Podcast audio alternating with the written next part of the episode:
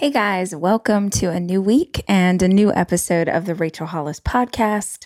I'm your host, Rachel Hollis, and today I'm slipping a little something into our series on the mindset for success. So, if you've been with me for the last couple of episodes, we've been talking all about the thought process and the mindset that you need to be successful.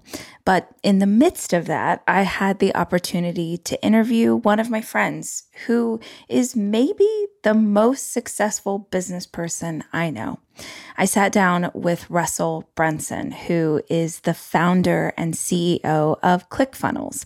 If you're not already familiar, they are one of the biggest, if not the biggest, company that exists for helping online marketing entrepreneurs build bigger companies. Russell will explain it in this interview much better than I do, but the point is, this person has built a company from the ground up and not just built it to be sort of successful, but wildly, wildly successful. So, who better to ask about what success looks like? Because not only is Russell financially killing it and has been for a really long time, he's genuinely one of the best people I know. Like, the best, most humble, kindest, most excited, joyful about life. And I really wanted to know how he defines success and what he thinks is necessary for the rest of us to have in our mindset to make us successful too. So I hope you dig today's episode. If so, be sure and take a screenshot, tag me, tag Russell, let us know what you thought. But this is my conversation with my buddy, Russell Brunson. Hi. I'm Rachel Hollis, and this is my podcast. I spend so many hours of every single week reading and listening to podcasts and watching YouTube videos and trying to find out as much as I can about the world around me. And that's what we do on this show. We talk about everything life and how to be an entrepreneur. What happened to dinosaurs? What's the best recipe for fried chicken? What's the best plan for intermittent fasting? What's going on with our inner child? How's therapy working out for you? Whatever it is my guests are into, I want to unpack it so that we can all understand. These are conversations. This is information for the curious. This is the Rachel Hollis Podcast.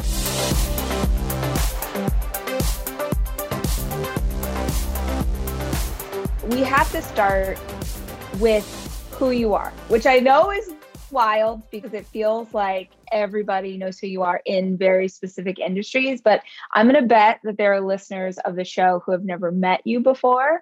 So, will you give? I know you've done a million times, but be a mensch, give like a quick, I'm Russell Brunson. This is what I do. Yes, I'm Russell Brunson and I serve entrepreneurs. So, um, I think about it like, I look at you and what you do, Rachel, and you help people with personal growth and development. And what I do is like people who are obsessed with personal growth and development, when they want to start contributing and taking their talents and turning them into businesses, that's where I kind of pick up the conversation. And I love serving people who are trying to take their gifts and turn them into, into businesses. And so I started this back when I was in college. My very first product was teaching people how to make a potato gun, which is dorky, but that's how I got started. um, and as I started doing it, um, I just had so much fun. I got obsessed with like sales and marketing? How we create sales funnels and processes and and like the the words on the page to get people to to buy something or get them to move or get them to change their life? Like i became obsessed with those kind of things and um, just did that for probably a decade and then eventually we started teaching other entrepreneurs how to do it and i had so much fun because i saw how if i taught an entrepreneur something or if i gave them a tool and then they used it i saw how they could get their message out and they could change 10 or 100 or 1000 or a million people's lives and um, and so for the last man 10 15 years now that's what i've been doing is helping serve entrepreneurs and and um, we do it through teaching them how to market their their ideas and their their their businesses online right and you're one of the most humble people on the planet because you didn't mention that you own a very successful company called ClickFunnels. Yes. Will you talk about that just a little bit? So ClickFunnels is the the end product of like us teaching entrepreneurs for years like how to how to sell things online and everyone would understand the principles but they couldn't do it and uh, about 10 years ago i met my business partner his name's todd dickerson and he's the smartest human i've ever met in my life and um, i was teaching people how to build a funnel we were you know we had uh, seminars people would come in and they would doodle on a whiteboard out their funnel they're like hey, this is what my funnel needs to be and i'm like hey go home and hire someone from the Philippines or India or somewhere to build it for you. And they never get past that point. And Todd's a genius. He's like, we could build software that made this really easy for people. I was like, okay. And sure enough, he sat down in his laboratory and built out, built the first version of ClickFunnels. And now we've had that company for about eight years. We have over 100,000 active entrepreneurs who pay monthly on the platform. And they're selling everything you can dream of from, you know, from coaching to physical products to supplements to healthcare to anything you can think about, dental care, like every, like there's again over 100,000 entrepreneurs selling stuff on our platform. And so it's, uh, it's been like literally the ride of life last, last seven right. Right. Well, just in case people are listening and they're not familiar with the idea of a funnel, I know we're mm-hmm. going really basic, but I just want people to understand because I think sometimes when we are experts in an area, we kind of think we're we're teaching down here and we're actually up here, which I feel like I've probably read about one of your books.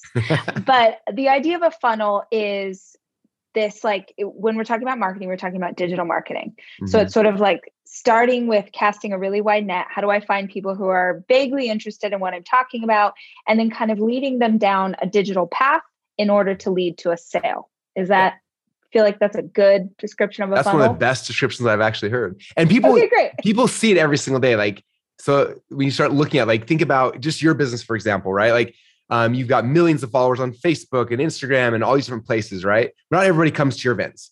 So everyone, there's all these followers. Then a percentage of those followers move down the funnel where they're like, oh, I'm gonna read Rachel's book, right? And then they buy a book from you and they read that book. And if they get value from that, like, oh my gosh, this is amazing. Then maybe they're like, okay, I'm gonna sign up. She's got a course. I'm gonna sign up for her course or her coaching. And then a smaller percentage so moves down the funnel, smaller percentage does that, and a smaller percentage comes to the events. And and so um, you know, not everyone in your world buys everything, but there's kind of like this funnel where where um, each step down the the the tier, more and more people are are, are coming in. And um, as long as what I found that's interesting is that when you have customers, as long as you keep providing a value, they'll keep buying from you, they'll keep doing the next thing. And so the key with with all of us is just keep creating really good stuff, create value in the world, and then people keep following us, they're buying from us, and and a percentage of people kind of buy at each each level, each tier of what you're doing. So I feel like that's sort of broad strokes, broad overview. And I am going to kind of take a left turn today in that I don't want to have like the typical, like, let's sell people on this idea because if people aren't already familiar with you, I think the best way, the most knowledge, like all the information that you need is in the first book.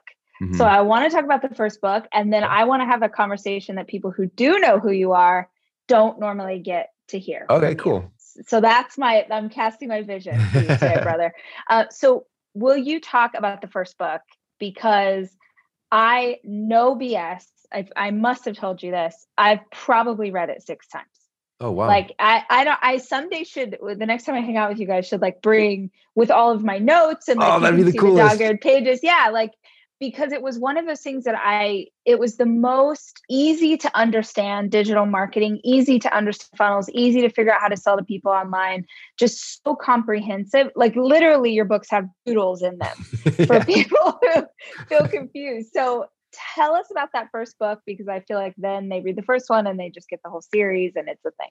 Yeah, for sure. So the first book was called, it's called Dot Com Secrets.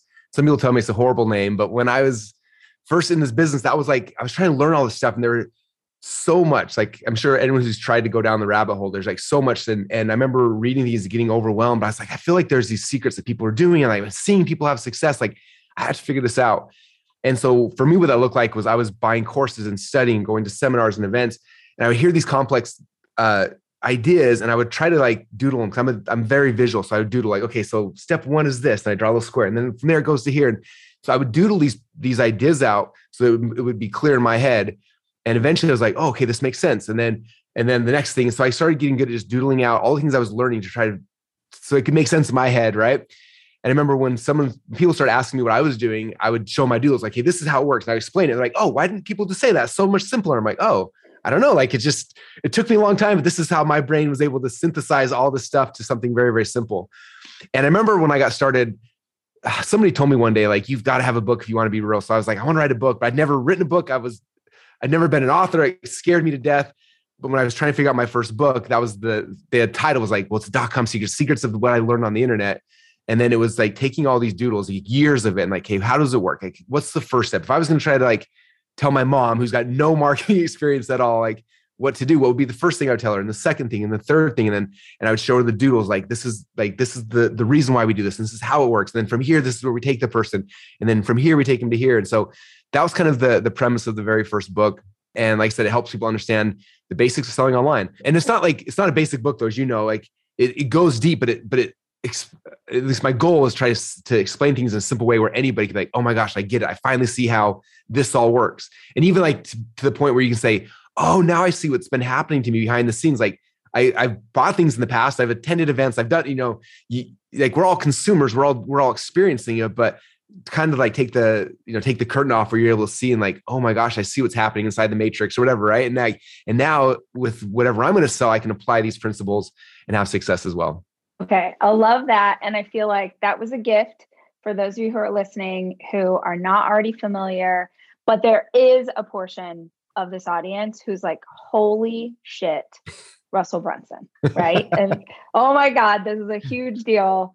And so I'd love to take a deep dive. And I feel like I have this really incredible behind the scenes here because I get to be friends with you and Colette in real life. Like I get to actually, which I did today. I was like, hey, I have a question. I need you to give me your perspective. There's some really unique things about you as an entrepreneur that are so very different than other men, especially within this marketplace. Mm-hmm. And I'm just curious how you found sort of your spot without adjusting or changing who you are in order to accommodate maybe what you have seen in the world. So, for instance, one of the things that is so noticeable about you on stage, in a podcast, and in real life is your enthusiasm mm-hmm. for life. You're so joyful, you're so excited. And that's not the sort of bro entrepreneur culture that has been so prevalent in the last five, ten years. Like it usually is more of the like, I'm too cool. I don't care. I don't. So was that did you ever think like oh my gosh i i need to reel it in because this is not how other people do this or have you always sort of had the courage to be exactly who you are i think it's a great question so i think it was interesting like what i think a lot of people get into business because they they're looking for significance right? They didn't have it at one point in life and they're looking for it. Um, i think i came into into this world and I I'd had six like growing up I was a wrestler. So I'd had success I'd had significance I'd you know I I was a state champion I was an all American like I'd had a lot of those things. And so it wasn't like that was the thing I was craving where I feel like a lot of people get into entrepreneurship because of that. They're they're, they're looking for the significance or for me it's like I had that a period of my life and I enjoyed it but it wasn't like that wasn't the driving force for me uh, more so initially with security. I just met Colette and um, she was making 950 an hour her job. I was wrestling, so I couldn't get it and I couldn't get a job. So we were like really, really broke. And I, but I wanted to be the provider. So for me, it was more like I need to figure out how to make money um, so I can be a provider. So that, that was kind of my initial thing going into it was like we have no security, like 950 an hour is not a lot to live off of even 20 years ago, right? But that was kind of how I went into it. And then I remember going to like I, I knew I want to start a business online. I was going to these events and what I found was one of two things. One is like what you talked about, that culture of just like there are people I was like, huh, I don't know if I would like necessarily want to hang out with these people. In fact, I remember going to events like in the room with these guys. And then afterwards, like, hey, Russell, like, we want to invite you. There's a huge party afterwards, but you probably shouldn't come because you wouldn't feel comfortable. And I was like, but like, but you're invited, but just don't come. And I'm like, okay, like, and I remember feeling like this, this weird, like, you guys are doing these good things in the world, but then after hours, you're doing these things that were just like, I don't know, was, that was like super disconnecting to me.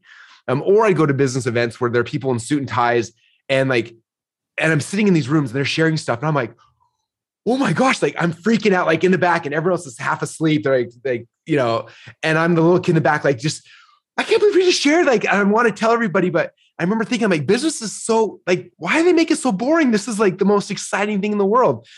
And so, like, as I was kind of developing this, I like those are my thoughts of just like this is exciting. Like, we should make this exciting. Like, I if I'm going to become a teacher and educator someday, I can't make this the stuffy suit and tie. We're sitting in a room, like boring events that that I was going to, you know. And I'd been to like these events and then and then then um, like a Tony Robbins event. I was like, how do you blend those? Like, you have the excitement about personal development. How do you get excitement about business? Like, it it can and it should be exciting. And then you know, big part was just I was very turned off by what a lot of people did and what they stood for. And, you know, for me at the season of my life, I came to this business, I just got married, my wife and I got pregnant, like, and I didn't want to lose that. And that was kind of, you know, just who I was. So I don't know how to answer that other than. Yeah, no, I think that. that's really good. And the reason that I ask is because uh, predominantly my listenership is women. And. I think, especially when it comes to entrepreneurship or even being leaders in business, I think a lot of us have felt like we have to act like men in order to be successful in certain ways.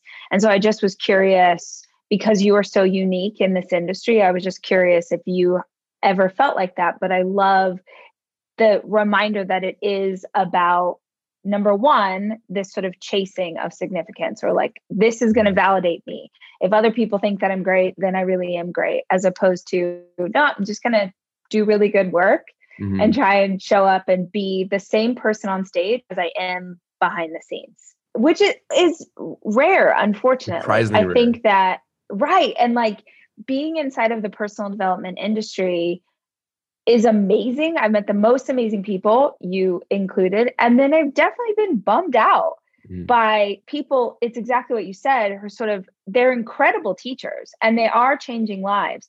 But there is this disconnect between what they're teaching and the actions that they take in their daily life how do you make sure that you're staying like as a human as an individual how do you make sure that you're staying true to your values your beliefs all of the things that you like I, I feel like you have such a beautiful balance.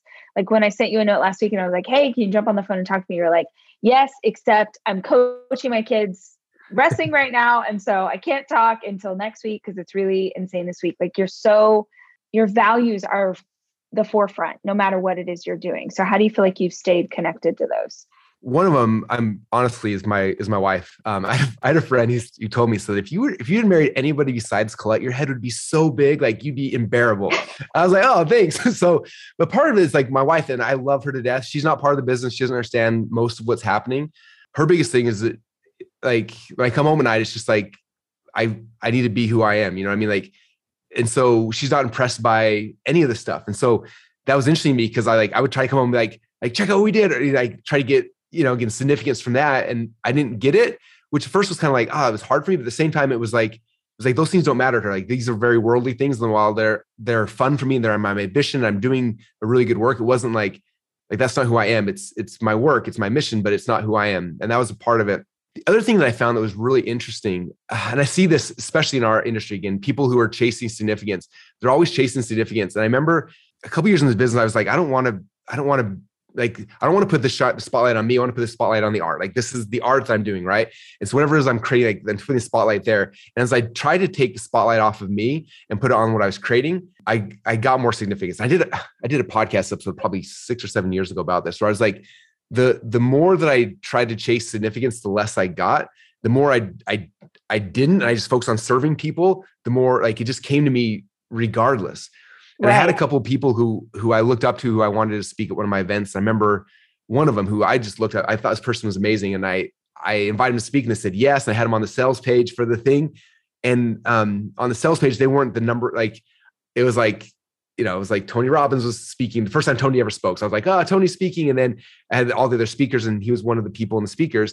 And he messaged me the next morning, like, live it. And I'm like, what, what are you talking about? Like, like, like I won't play, play second fiddle to anyone, maybe Tony, but nobody else. Like, I need to be, I am the keynote and da da da, all this stuff. And I was like, I was like, dude, like, oh, gross. this isn't about me or you. Like, I didn't put myself on the page. Like, I'm like, I'm there, but like, like this is about our audience. It has nothing to do with any of us. Like, I, I was just like, anyway, and so I didn't have that person speak. We ended up, you know, kindly parting ways, and the person didn't speak. And I look when it was done, like, like I remember, like, you know, I served, and you know how it is. You do events, like it's it's exhausting. It's a lot of work. It's a lot of, and so we do the whole event. It's all done. Tony speaks last. He gets done. He gets off stage. I remember walking out, just like thank everyone for coming, and the entire audience was probably 3,500 people at the event, I think.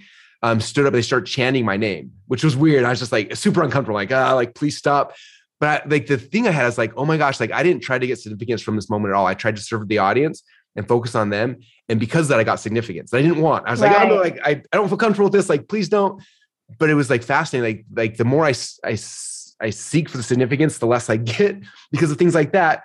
But when I'm just focused on the serving, then it comes as a byproduct. And that's that's what's fascinating. And so this is so good because I feel like the creation and explosion of social media over the last 10 years, but especially over the last five, has really warped this for people, especially entrepreneurs. Yeah. Or or any sort of anybody with a platform, like it has warped this to the worst degree. And you and I were just talking before we started recording that the most success I have in life, have had in life, or will have in life is when I focus on the content I'm creating.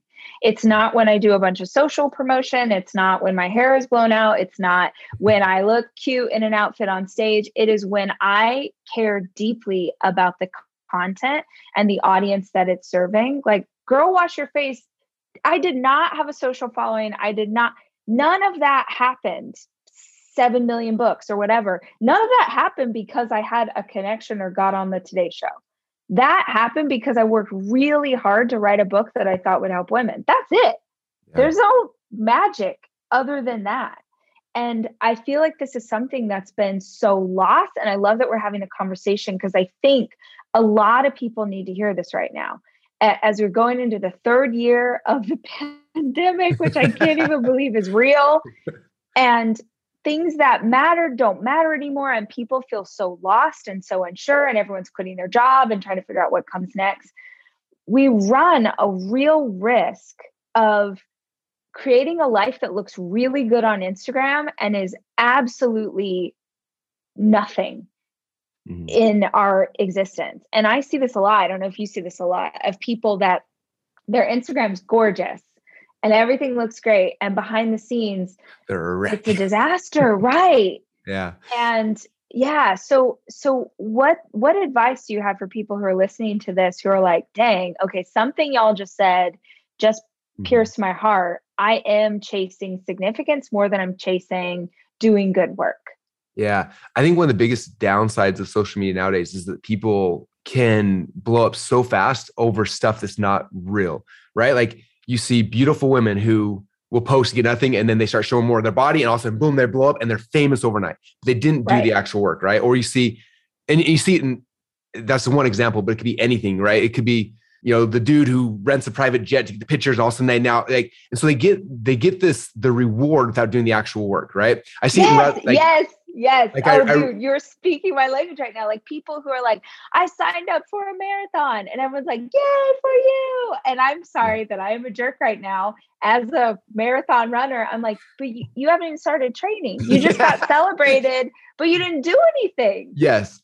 And I think about like, and I've I've watched your story. Um, obviously, I didn't, I wasn't there during the beginning of your journey, but I've seen the videos of you on stage with your note cards, nervously talking. And now you see you on stage, and you're just like on fire, right? But like I saw the videos of you when you weren't. And it's funny because like um at one of my last events, I showed some of my old videos from from man 15, 18 years ago. Cause I was not like I was I would say like of the people I know, I was probably one of the worst, if not the worst. Um, like I was really bad, but I was so passionate about this business. And someone asked me, "How did you become successful, Russell?" Like, or someone said, "How did you become uh, like the overnight success or something like that?" And I was like, "You don't understand. Like, I love this art for me. Again, art is the marketing, the bit like I love this art so much that when I first started learning it, I started doing events. I remember running radio ads in Boise, Idaho to get people to come to an event.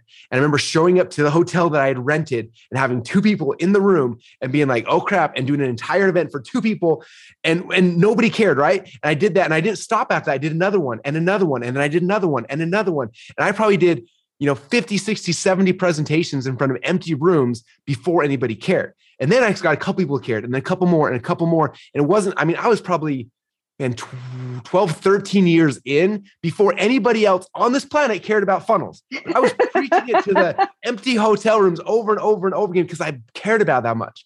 I believe, again, I wasn't sitting there with you on your journey, but I, I believe it's the same way from your writing, from your things. Like, and that's people are missing. Like when you just all of a sudden you become famous overnight on Instagram or whatever, you didn't do that work. And so it's it's shallow and you're gonna it's hard for you to sustain. Like I've been in this business long, 20 years now. I've seen so many, like the people come and go and come and go. Like every every year or two, there's a cycle of like the new, you know, people that that pop and then they drop and they pop and they drop. And the reason why I've been around 20 years is because I'm obsessed with the art and I'm going to do it whether there's people there or not. Like if nobody right. shows up, I'm still going to write the book. I'm still going to do the presentation. I'm still going to do the seminar because I care about it that much, right? And I believe you're the same way. Like you're you're doing this whether you know, despite everything, despite you've had a season when people were like insanely not like mean to you and you're still doing it because you're obsessed with the art. And that's right. what people are missing is like, like it's, and I don't know how to get people into that because it's painful and it's, it's hard. It's not something that's overnight. Um, but if you really believe in what you do, it's just, it's keep doing it and crafting it. And, and that's where you get the longevity from. Well, and if you care, uh, if you are obsessed with the content, if you're obsessed with the creation, if you're obsessed with serving the audience, you're unstoppable. Hmm. You literally cannot be stopped. If what you care about most is likes on Instagram, is followers, is what kind of press you're getting, if that's what you're here for, that can be taken away that fast. Mm-hmm. But if you're here to serve, there's always someone to serve yeah. and you you can't be your your mission can't be pulled out from under you you can go through hard seasons you can go through hard stuff we both have but it's easier to stand up and go again because the why is so strong like mm-hmm. the why is so significant no pun intended yeah. uh, i love that we're having this conversation because i think for the longest time you know the focus has been on like building a personal brand, having a personal brand. And I do think that that was really helpful for people. Mm-hmm. Um, you know, everyone was preaching it for the longest time, and there was value in it for sure. But it has created this monster of people who are more focused on their personal brand than their personal life. Mm-hmm. Like all they care about is what is going on with the brand, and they think that that somehow uh, affects who they are in their real life. And there is this obsession. And like, there was a time in my life where I absolutely bought into the idea that I needed to be present on social media every day or my business was going to flop, or I needed to be present on social media every day or I wasn't going to be able to be an author. Like I I really got this twisted for myself and I have in the last year really really worked on how, what does my life feel like? This is my life right here, mm-hmm. like in this room with four kids, doing school drop off, making lunches, making dinner tonight, taking my dog on a walk later. That is my real life. And that can't be made better or worse based on how many people liked an Instagram photo. Mm-hmm. But we're missing this. And I'm like, I am here. You know me. Like, I am here for the ambition, for everyone building the biggest thing that they can build and following their dream. But it can't come at the cost of your actual real life being good. Yeah. And so many people are getting this just so wrong. And by the time they figure it out, they've, we both know people that we are not going to name names, but we both know people who are very financially killing it. And they're actual their their kids don't talk to them and they're you know they're miserable in real life. So i'm super pumped that we got to talk about that because i feel like not enough people are right now. Okay i'm gonna nerd out a little bit more because there's a conversation we've had before. I heard you say on your podcast recently and i'm in the of this series right now on the mindset for success. Mm-hmm. and i feel like since you just did a video about this this is the perfect topic for you. When it comes to success, how freaking important it is to be around other people who are successful in the way you want to be successful. Like you said something recently, and forgive me because I'm going to mess up your quote, but it was like, it's not about the what, it's about the who, or it's not about the how, it's about the who. Do you remember who, that? Not the who, not the how. right, right. Yeah. Will you talk about that? Yeah, definitely. Um, it's interesting because I, I think most of us fall in this trap because a lot of it we're, we're, taught in school, right? It's like I got to learn this and this, and like my kids right now, like they're trying to pass. This is finals week for them, so they're trying to study forensic and French and all different things, trying to learn it all. So we think like we want to be successful in life. Like I got to know all these things, right? Um, but one of my uh, friends, Dan Sullivan, he has a book called "The Who, Not the How," and it's really fascinating because he says that um, what most of us do is we go on this path, right? We start trying to trying to have success. Like I want to, I want to make a million dollar business or I want to whatever the thing is, right? And you start going on the path and all of a sudden you hit the first roadblock or question or something where you're stuck. And you're like, okay, how do I do this? And then you're like, well, I don't know how to do it. Like, okay, well, I got to learn this thing. And all of a sudden you go and like, now I got to buy a course and a product and a thing. And then I'm going to study and you spend six months learning how to do that one thing, right? And then finally you learn, okay, now I know how to do that thing. And you come back to the path. Okay, I'm gonna keep moving forward. And you start going to the next thing to hit the next, like, how do I do this? Like, I don't know how to do this. So you stop, okay, I got to figure it out. And we keep doing this thing, right? In fact, at my last event, we were showing like you know, for someone to build a funnel, like all the skill sets you have to have to build a funnel. And I was like taking like, you know, to learn copywriting, you need at least this amount of months. And then for this and like showing the pieces and and for someone to start and to actually have a launch funnel, if you were to to try to learn how to how to do everything, it was like seven years in actual time to become a master at all the things you need to do. I'm like, most of you guys, like, like you're gonna run out of time or money before you ever get to the finish line, right? And so the shift in mindset is like instead of saying like how, how, how, it's who, who, who. Like okay, who already knows this? Who already has a skill set? Who already is the person already like this is their unique uh, ability where they can go and they could do it today. And so you start trying to find those those pieces where they could do it. So if you're building a business or if you're trying to lose weight or whatever, it's not like for me lose weight. I don't have to understand how metabolic rates and calories and macros work. Like doesn't matter if I know how to do. I just need to know who can like tell me how to do it and who can do it for me, who can set up the structure and the things in place. If I want to make a million dollar business, I don't have to like learn how to write copy. I have to who knows how to write copy already that I can hire. Now I save four years of like becoming a master at something by giving someone who already did that, and I can shortcut and speed things up. And and in your reality, you go from seven years to build a funnel to you know 30 days, or you know five years to lose weight to we do it in in a in a quarter or whatever that thing might be. But shifting that right. from a from a who to the to the from a how to the who yeah to to think through the idea that there's someone out there who knows how to do this already and probably can do it better than you can anyway. So looking into how you get help from those experts. But also i think the people play such a massive role in ele- like elevating our lives or elevating our business. And i know uh, I'm saying I know, but I'm just assuming you've gone to Business Mastery or you are friends with Tony. So maybe Business Mastery just is every time you hang out with him in real life. but going to Business Mastery was the first time I heard the term proximity is power. Mm-hmm. And I feel like for entrepreneurs who are listening to this who haven't heard that yet or need the reminder, there is nothing like it, it is so essential that as you are trying to elevate your life, like one of the most important factors is who is in your life that is influencing your growth or your descent. There's one or the other. You can't sort of have both. So how much has that played a role in you continuing to elevate? Because obviously you're like rolling with some big dogs now but that's definitely not where you started when you were like launching potatoes off a hillside. Yeah. Um it, yeah and it's funny. So we can learn something from from movies. So I'm a Marvel fan. But you think about like like when when in the movies like uh the Avengers, right? Let's say there's someone they got to conquer. So it's Thanos or it's whatever. Like they got to do like they don't go just attack the thing. The first thing to do is like they assemble the team, right? Okay, so if we're gonna attack this, we need a Hulk, we need an Iron Man, we need a, and they they assemble the people we need to be successful. And again, I think for all of us, it's like, what is the thing you're trying to go for? And it's like, okay, we need to assemble the the the team uh, as you know, I've been, I told you earlier, I've been geeking out and going deep on Napoleon Hill and, and all the early thought leaders way back in the early, late 1800s or early 1900s.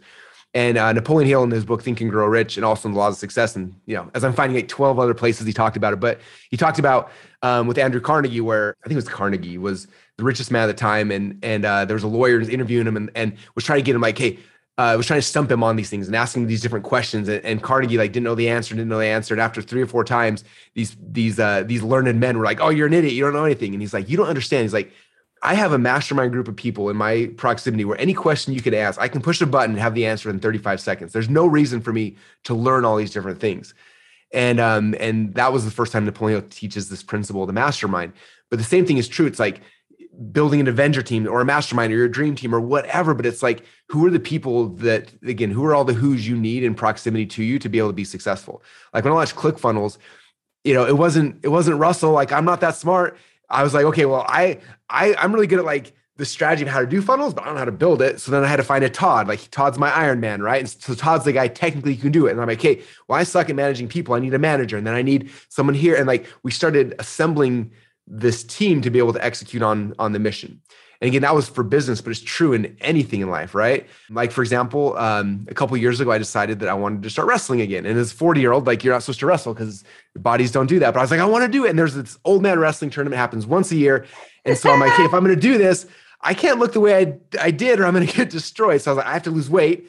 Um, so I found a trainer to make me lose weight, and I have to get muscle. So I found a, a, a dude to lift me, and I need to wrestle again. So I found someone to wrestle, and like to wrestle and then I got to figure out like the moves again. Like, and so like I started putting together who are the people in my life that I need so I can actually achieve this thing because I'm not going to just show up on my own and and get destroyed in a singlet in front of a whole bunch of people. Like that's embarrassing, right?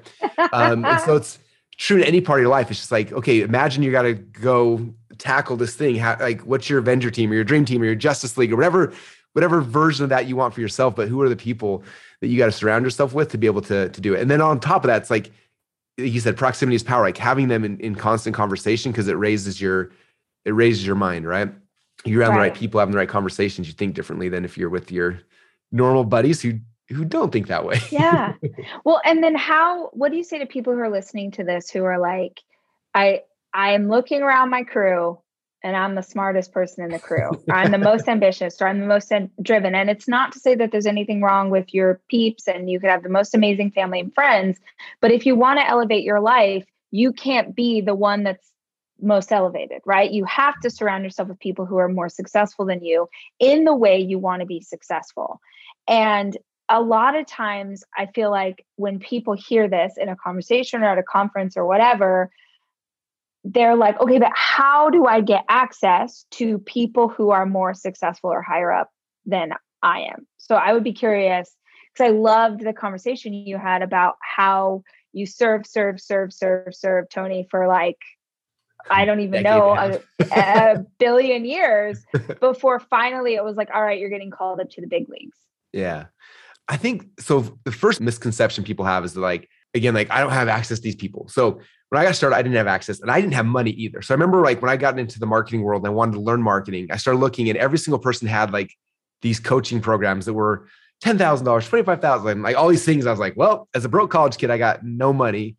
But I was like, okay, I like I don't have the resources to do it. So I got to become resourceful. Like, what's the like how do I become resourceful?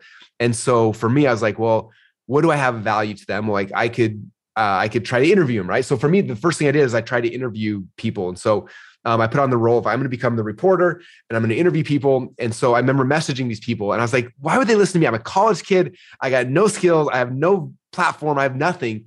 But what I did have was I was interested in them right? And you'd be shocked at how far that goes. Okay. So mo- I think a lot of you guys will look at Rachel or I and you're like, oh, they're so busy. They have all these things. And we are like insanely busy. We're doing a lot of stuff. But like, at least for me, most of the people in my world around me don't care about the stuff that I'm talking about right? And so, like, when I get a message from someone on Instagram or, or Facebook or somewhere, and I can't say yes to everything, but they're like, hey, I read your book. I'm obsessed. Like, I think what you do is so cool. Is there any way I could pick your brain for 20 minutes or not? Uh, sorry, I hate that word, pick your brain. Sorry. Can Me I interview too. you? I hate that. no, leave my brain alone. but like, hey, I have a podcast I'm putting together. Can I interview you? Or hey, whatever that might be, right?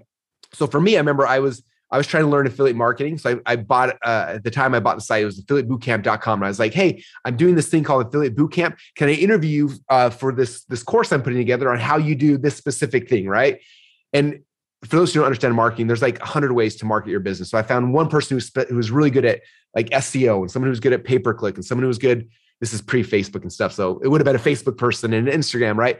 But I ended up, I ended up uh, picking these different categories I wanted. And then I I I emailed four or five uh, experts in each of these categories and just asked them if they would be doing it. And again, four out of five people either ignored me or said no or whatever. But like I was able eventually get one person from each category to say yes. I was like, oh my gosh, this is so cool. And so instead of paying them their $10,000 consulting fee, I got a 30 minutes or an hour interview with them for this product I was putting together, this course I was putting together. Didn't have any customers, but they didn't know or care and I interviewed the first person and then the second person and the third person. And a couple things started happening. Number one is I started getting like, I was, I was learning directly from these people. So like my knowledge started going up, which is really, really cool. I'm having a chance to ask them my questions. And so I started like getting like my question answer. I started like thinking differently because I'm hearing them speak to me over and over and over again. And number three is that other people start seeing me. I'm interviewing this person and this person and this person. And that that concept of proximity is power is, is powerful in a couple ways. Number one, it's like you get to learn from them directly. But number two is like people see you in proximity with other people, it it automatically raises your your um I don't want to say status, but like like your status yeah. to, to that level, right? And so today, if I was a starter from scratch today, like what I would do is I would start a podcast because podcasting is is simple to get into, but it's really really cool. And I would pick a theme, like let's say I want to be in personal development, or I want to be in biohacking, or I want to be in whatever you're the thing you're actually really passionate about and then start messaging the people who are the best in the world, the, the authors, the speakers, the people who are trying to get their message out anyway. And you start having a chance to have these interactions with them. And that's how that's how it begins. That's how you start getting around a different friend group, right? Because I didn't have friends in the marketing world 20 years ago, but I started interviewing people, and within within three or four months, I was friends with all these authors and these speakers, and I started getting to know them. Then I would go to an event, and I knew who they were, they knew who I was, and we built relationships. And um, and what was interesting for me is a lot of times like the people at the top, like a Tony Robbins, right, did not respond to me for for a long time. But I found people who were like maybe one or two steps ahead of where I was, right? They had been doing this for a year, they had some success, they had a little bit of a following. And so I started interviewing those people. And then uh, I, I, would share, you know, I, after the interview was done, I'd be like, man, that was really cool. Like, who else do you know who who I could interview? And they would introduce me to someone else. And they introduced me. And, and we started like kind of building these, these little friend groups. And what happened is that all of our businesses together all kind of collectively started growing together. It wasn't like, you know, me going to Tony and Tony promoting me and overnight, I'm an overnight success, right? What we talked about earlier. It's not like that. It was like I put in the time and the effort and I was serving them and they were serving me. And like eventually we were the, you know, we were the bottom tier of the, of the totem pole, but eventually we became the first tier. And then we became the second tier and the third tier. And eventually, and this has literally happened for me like four or five years into this business, Tony Robbins reached out to me. I didn't reach out to Tony. They reached out to me saying, Hey, we're seeing what you're doing. We have a couple questions for you but it was because I was doing the thing. I was in motion. I was in momentum. Most people never, uh, they never get into momentum, and so they never have any success. Like for you, you got to like, I'm getting momentum. I'm starting a podcast or a blog or a YouTube channel or something, and then get in momentum, and then that opens up these doors for people and and conversations and things to where you can start building that that friend group and that network. Um, because get it, it's going to be hard. In fact, I I feel bad saying this, but after high school, I moved to I, I moved to go wrestle, and I, I, left my hometown. But when I go back to my hometown, it's it's really interesting to me that like most of my friends, um, I know where they're going to be Saturday night. I know it's, it's called mm. Belgian Waffle. They're going to be there. So I go home. I always go at like 10th. It's the only place that's 24 hours in my hometown. And so I know they're going to be there every Saturday night. I show up there and sure enough, they show up and we hang out and we eat and we talk and we share good times. And then I realized that all of them are in the exact same spot they were 20 years ago when we were in high school. Right. Like none of them changed because they're like they're with the same people. And so you can you can love those people you can be with them but like if you really want to grow and have have the level of success and whatever it is i don't care if it's business or health or whatever like you've got to find the, the group of people who are doing what you want to be doing and getting into momentum. And when you start doing that doors will start opening your skill sets will get better and that's how you that's how you evolve. Yeah i just want to add a, a couple thoughts to that too is that i think sometimes people hear that and they're like all right i'm going to go chase down you know this person that i really admire. And the key is that when you are pursuing people who are more successful than you are first of all you're not just pursuing the highest level you're sort of looking at the entire staircase right? So you're like oh i'm going to pursue a relationship with frank kern because then he has access to tony and you kind of stair step. But along the way you were there because you were excited and because you wanted to serve and you weren't expecting something in return. And I think that's where people get this wrong is that they're like they want to sort of be like a used car salesman and they they're trying to network i'm using air quotes because i hate that term but they're trying to network and really the intention is to get something back. They're like oh let me help you because i want you to scratch my back later. Whereas you and i know this about you is you just serve with your heart and you're not expecting anything in return from people. Um, so I feel like that's a, a point that's really, really important is that if you really are trying to do good, it's going to come back to you, but you don't have to chase it down. Yeah, that's what people must, that's oh. the mistake they make is they go out there and they're like, I'm gonna do this so I can get this thing. And I, I just want to point this out because like the way the me and you met, right? Like I got to know you because initially my um, wife and all her friends went to some movie theater to watch something, and I had no idea they were talking right. about. So that was the first thing, and then they came back and they're all like freaking out and crying and all this stuff. And then my wife's got the book and she's reading it, and I didn't know who you were still, but I just like I experienced something that's kind of cool. And then um and then I met Dave next, and then I think Puerto Rico was the first time we met, and we're sitting yeah. in this in this group, and obviously I know who you are. I'm like excited to meet you, and like we're totally doing you know my wife's like and I are doing the whole fan person thing, you know, and like, but try to be cool about it because, you know, but then like you guys start about start talking about your business and I'm seeing what you guys are doing. And I'm like, you don't have funnels. And I'm freaking out. I'm like, like, oh my gosh, like if you just played a funnel, you could do this, and like all this stuff. Cause because I just wanted to help you to do this thing. Cause I was like, I know what you're doing and what you could do by just these little things. And I remember, I don't know if you again, I don't know what it was from your perspective, but I remember like I can't remember if you or Dave or someone said something like, I've never seen someone this excited about anything, let alone like funnels. And and then we sat by each other at dinner and and I was trying to like, I just wanted to help you because like you need funnels. Like, but I, I wasn't like, someday if I do this, maybe she'll be on the podcast. And then maybe she's like, I don't right. care about that. And check it out. Now I'm on right. a, I'm on your podcast. But it wasn't because I was trying to right. get the thing. It was like, I honestly like, let me apply my art to what you're doing because I think it can help. And then you count more people, and that'd be so cool. And and if Absolutely. you forget about like the the opposite side, like, and you've been doing this long enough, I've been doing this long enough. You know when people are coming in with different intentions. And yeah. like you feel it like everything's weird. And it's just it, and because that you put up these guards where everything kind of just gets blocked, Whereas it's posed the other way, where it's like, I don't really care if something goes like happens. That's usually when something good happens, right? And I will say, I have met more people that I admired or got connections or had opportunities because I just kept talking about how much I loved them. Mm-hmm. So I met Brendon years ago because I was obsessed with high performance habits. And I talked about on the podcast all the time and social all the time. And I kept saying, I know it sounds like I'm getting paid for this. I am not. I just am obsessed with this book. And he tells a story of like a hundred people kept saying, like, do you know this chick? Like she keeps talking about you. She in your affiliate program. What is the deal?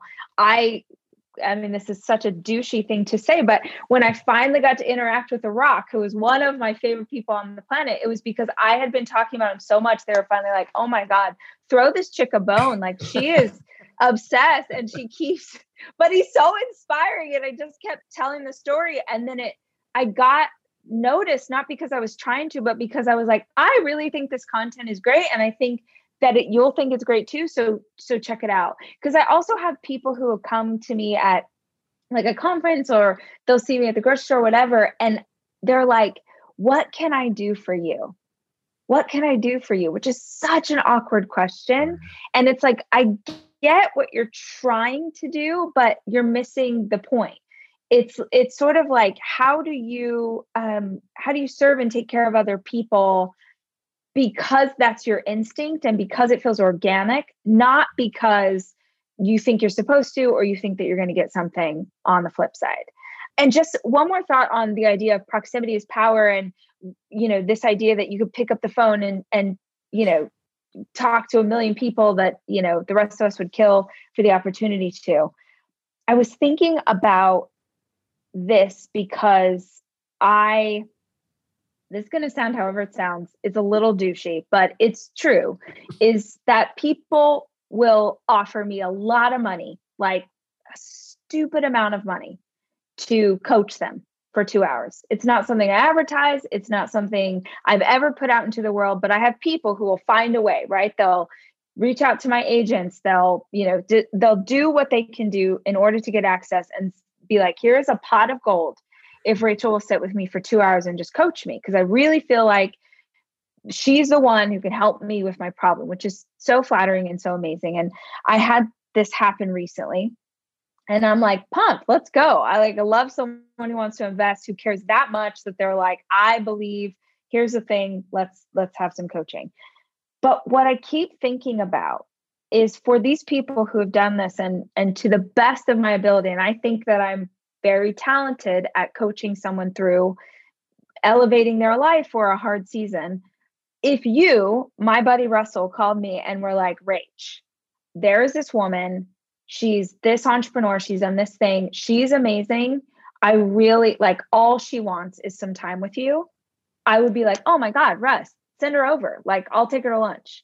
Mm-hmm. Without money, without agents, without that's the power of proximity yeah. is that if someone has access and, and and I feel like you talk about this a lot that you know someone who knows someone who knows someone like we have these tentacles and we have this reach but we're so limited in what we think we're capable of that we don't try mm-hmm. and yeah one way to do it is like throw money at the problem but another way is to have people in your life that have access that you don't have the practical application of that, and I, I think I shared it on the podcast a little while ago, but you know, you came and visited us a couple months ago, and after you left, a little while later, the guy, one of my best friends in the whole world, like CEO of our company, like he came out with a brain tumor, and uh, you know, which rocked all of our world. We don't know what to do and we're freaking out. And um, you know, a month later we had our, our big event and Tony was speaking. And after we got done, we had a you know little opportunity to talk to Tony. Like, hey, you know, he's like, hey, you ask me a question you want. What do you want? We're like, who do you know who can can can help with with this, right? And Tony's like, oh my gosh. He's like, I've said nine people to this doctor, all nine of them are terminal, all nine have, have survived. Um, he does things way different than everyone else. You should connect with him. And so we did, and we connected him. And um, you know, Dave, I think his his likelihood of, like the the percentage chance they gave him was like six percent chance of living more than a year. And uh, we flew him down to go meet with this Dr. Tennant. Uh, the guy, anyway, not to get deep into it, maybe you should interview him because this would be fascinating for you. Like, yeah, you started to tell me about this. Oh, it's crazy. But like his studies and his research show that like cancers and stuff are tied to teeth and root canals. And like crazy, like Dave's cancer was linked to a root canal he'd had years before. In fact, at when he was sitting in the the same doctor's office with this per, there's another person in the doctor's office has same tumor same side same root canal same side like it's just it's crazy and so anyway i don't know the details enough to Whoa. share more than that other than it's there's more there's more than what's being out there in health stuff, right? Tony's coming out with a new book all about health, which I'm so excited. You can pre-order it at Amazon, I believe, but it's not here yet, and I'm freaking out. Um, anyway, but yeah, so we got this connection. They went in there, did all this stuff. Uh, Dave lived the guy's office for like two months, did all these different, or excuse me, two weeks to do all these different things. Comes back, gets ne- gets his next MRI, and the doctor's like, "It's gone. Like, what's gone? Like the tumor's like the tumor's gone. Everything's gone. There's no like, it's just gone." And like that was because of proximity. If I hadn't met Tony 15 years ago and pursued him, all these kind of things, like we wouldn't have had, we didn't even know that was even a possibility, right? And so you never know like when those connections are going to come up or how or, or you know anything like that. Like I'm sure there's going to be time in my life where you know where my kids may have an issue and I know that Rachel, you're the one you solved this when you were a kid, or you know, but and and there's probably going to be a phone call. It's going to come someday where I'm like, I need your help, or vice versa. You maybe you're like, my funnels, my website's not working, and I can come to your help. But it's it's building those relationships again because you know what do you have to offer people if you don't have anything? Like get a skill set so you can offer something to people then try to offer to people as many as you can. Um because that's your that's the the value you can provide to get to know people and connect with them and then you never know when like when the situation situation is going to come up. Like i didn't know that meeting tony robbins 15 years ago was going to help save my friend from from brain cancer. Like i didn't know that was going to happen but because i was there and serving like it opens up these doors when when you need them the most you know? It's interesting. Do you feel like do you feel like part of that too is that you know how to ask better questions? Or or that even you're thinking you're sort of not accepting no for an answer? Like there's a lot of people who it wouldn't it's like proximity yes i mean we just had a whole conversation about how important that is but i'm also hearing it's sort of like ask ask better questions or ask in a different way or ask who do i know that has this resource or ask versus just accepting I mean, I feel like this is an entrepreneurial trait is that we just don't we don't accept no. Yeah. We don't accept the idea that we can't. We always feel like there's other options. There's plan A, B, C, D, all the way to the end of the alphabet. Mm-hmm. So, do you feel like part of it is is that piece? Like, yes, you have to know people, and then you also have to think of it in a different way. You have to reframe what someone has told you reality is. Mm-hmm. Yeah, and I think, I mean, for sure, I think most people. In fact, it's crazy. I had a friend who three weeks ago, I don't know, maybe it's because one person got a brain tumor now. My friend three weeks later got a brain tumor. I was like, oh my gosh. And he came and I talked to him and he's like, yeah, he's like, my doctor said this, this, and this. I'm like, okay, that's good. Here's this other path. And I was like dumping everything. Here's the name, the contact, all that kind of stuff. And he's like, yeah, well, my doctor said this. I'm just gonna stick with this. And if it doesn't work, then I'll look into other stuff you said. And I'm like, what? Like, did you not hear the words that are coming out of my mouth? Like I just told you like I went on this journey. I already did this. connected to everybody. Like, like here's the answer. Like, oh, my doctor said this. I'm gonna focus on that, as opposed to, yeah, like me or you would be like, okay, awesome. Um, I need 12 backup plans. I got to figure out every single thing. Right. right. Like, I'm looking for all the different things. And like, and like the weirder it is, the more likely I'm going to try it because like the more traditional, at least in my opinion, the more traditional something is, the, the, anyway, the, the more there's like, yeah, there's something else there that's like, I don't know that I get nervous about. So I'm looking for like, what are the alternate things that that people aren't talking about that work because the world we live in is weird so that's there's just like there's a lot more things that that are that are than what like what we normally think like i still think about this all the time with like um, in school, we learn about the four food groups of the food pyramid. I'm like, that's the worst oh health oh advice on the so planet. Bad. But it's the mainstream right. thing that's approved by the government. If it's approved by the government, I'm pretty much like, I don't think there's anything good that can possibly come from that. Is my personal opinion. So I'm looking for like, what are the other things that aren't the four food, you know, the food groups that in whatever version of this thing you're looking for. Like, there's got to be other options. If I'm just focused on the four food groups, I'm going to gain weight. I'm not going to be healthy, happier. You know, so I'm always looking for like who are the experts I actually trust.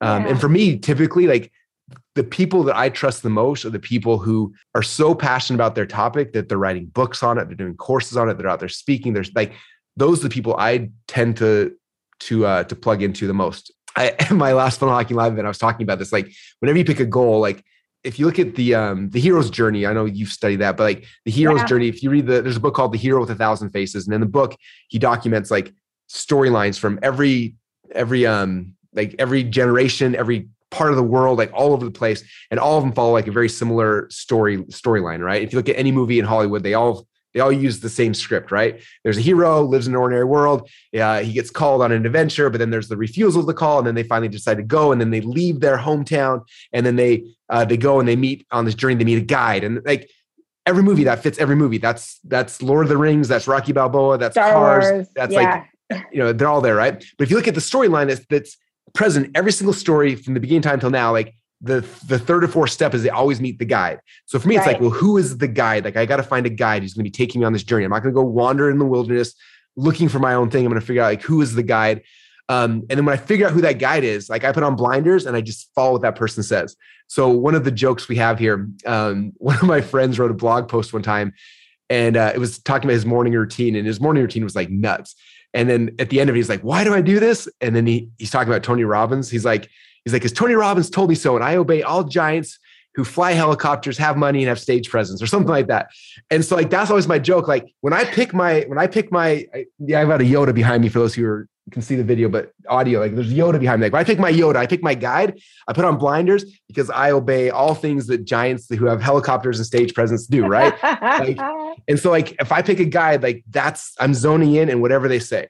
So, like, if I wanted to learn personal development and you're my person, like, like I'm turning off everything else, and whatever you say is gospel. I'm going to do it, right? If I'm starting a business, right. I'm going to pick one, not 20. I'm going to pick one business guru, and I'm going to follow that guide to the to the promised land, right? Like if I'm health, same thing. I'm picking one because there's 40 different health plans. They all can work in different ways. But if I'm going to go keto, I'm going to pick a keto dude. If I'm going this, I'm going to. I don't care which one it is, but I'm picking a guide, putting on blinders, and I'm going to do whatever whatever they say because I obey all giants who fly helicopters and have stage presence. oh my gosh. Well, I feel like talking about guides is a really beautiful way to end this because I feel like you have been an incredible guide for us this afternoon.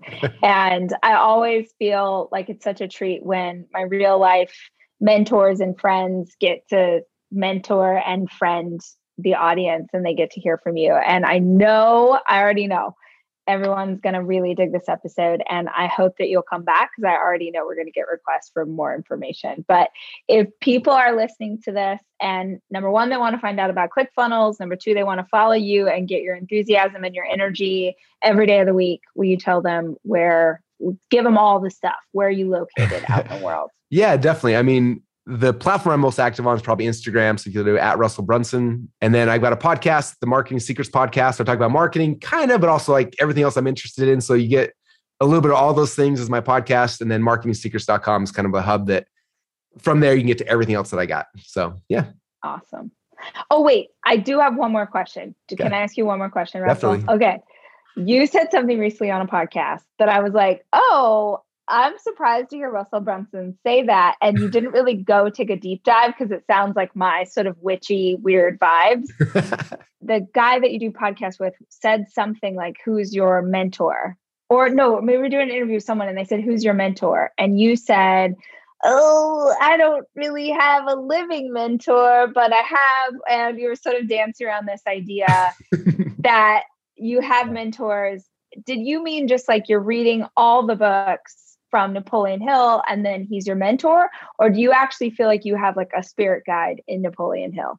So it's interesting. So those who don't know, Napoleon Hill wrote book Think and Grow Rich, Laws of Success. And um, I actually recently spent a small fortune and bought like yeah, I found someone who spent 20 years of their life collecting Napoleon Hill stuff. And in that collection, and I sent you just a video, of it, but you'll see it. But um, there's a whole bunch of first edition things, but one thing there was there's 250 pages of hand type stuff that Napoleon Hill hand typed on his typewriter with his notes in it and stuff like that that no one's ever seen. So I'm reading these things and wow. it's fascinating. And in these in these documents he typed, he talked about these and he talks about a little bit in some of the books, but he's like, I have these councils with people who have who have passed on. um, where he literally is like, okay, Edison, like, in fact, there's there's a man, probably a 30 page hand type thing with him having this conversation with Thomas Edison after he's passed on. And it's fascinating. And in this conversation, and again, I don't know what's true or not in this, but but it was so powerful. Um, he's asking Edison, he's, he's, like, You're dead. He's like, Why are you how are you having this conversation? He's like, I'm dead in the body, but spiritually, he's like, I'm still here. he's like, I'm looking for mortal bodies so I can aspire to continue my work. Right. And when I when I read that, I got the chills and I was like, oh my gosh, like I don't again, I don't know how any of that stuff works. I don't claim to, but I do know that like when I'm re- reading Napoleon Hill books and I'm trying to think about how am I going to inspire my audience to move forward with more definite purpose or to like whatever the things I'm doing, like I get inspiration and I don't know where that's coming from. I don't know if it's from him or from someone else, right? But like when I'm studying the people who have passed on, who like I'm geeking out, I'm trying to figure out uh, how to solve a problem, or I'm trying to figure out how to explain something to my audience or how to move someone or, or whatever. I definitely feel like in those moments, like, and I know you felt this before on stage when you're, you're talking, all of a sudden something pops in your head. You're like, I don't know where that came from, but I'm grabbing it, and you go, and you're like, the transformation happens because of it. Right.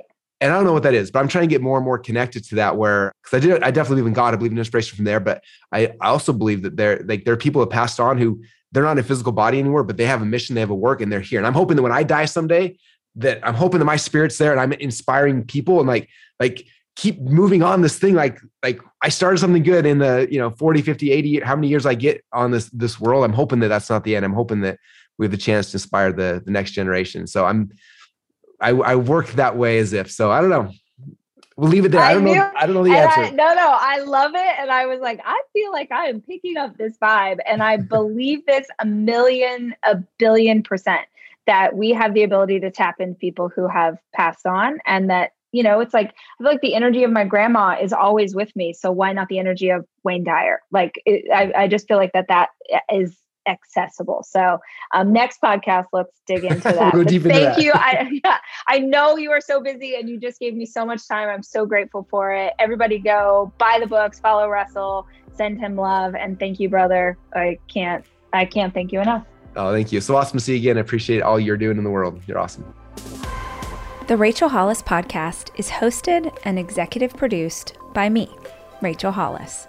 The show is produced by Sterling Coates and edited by Andrew Weller.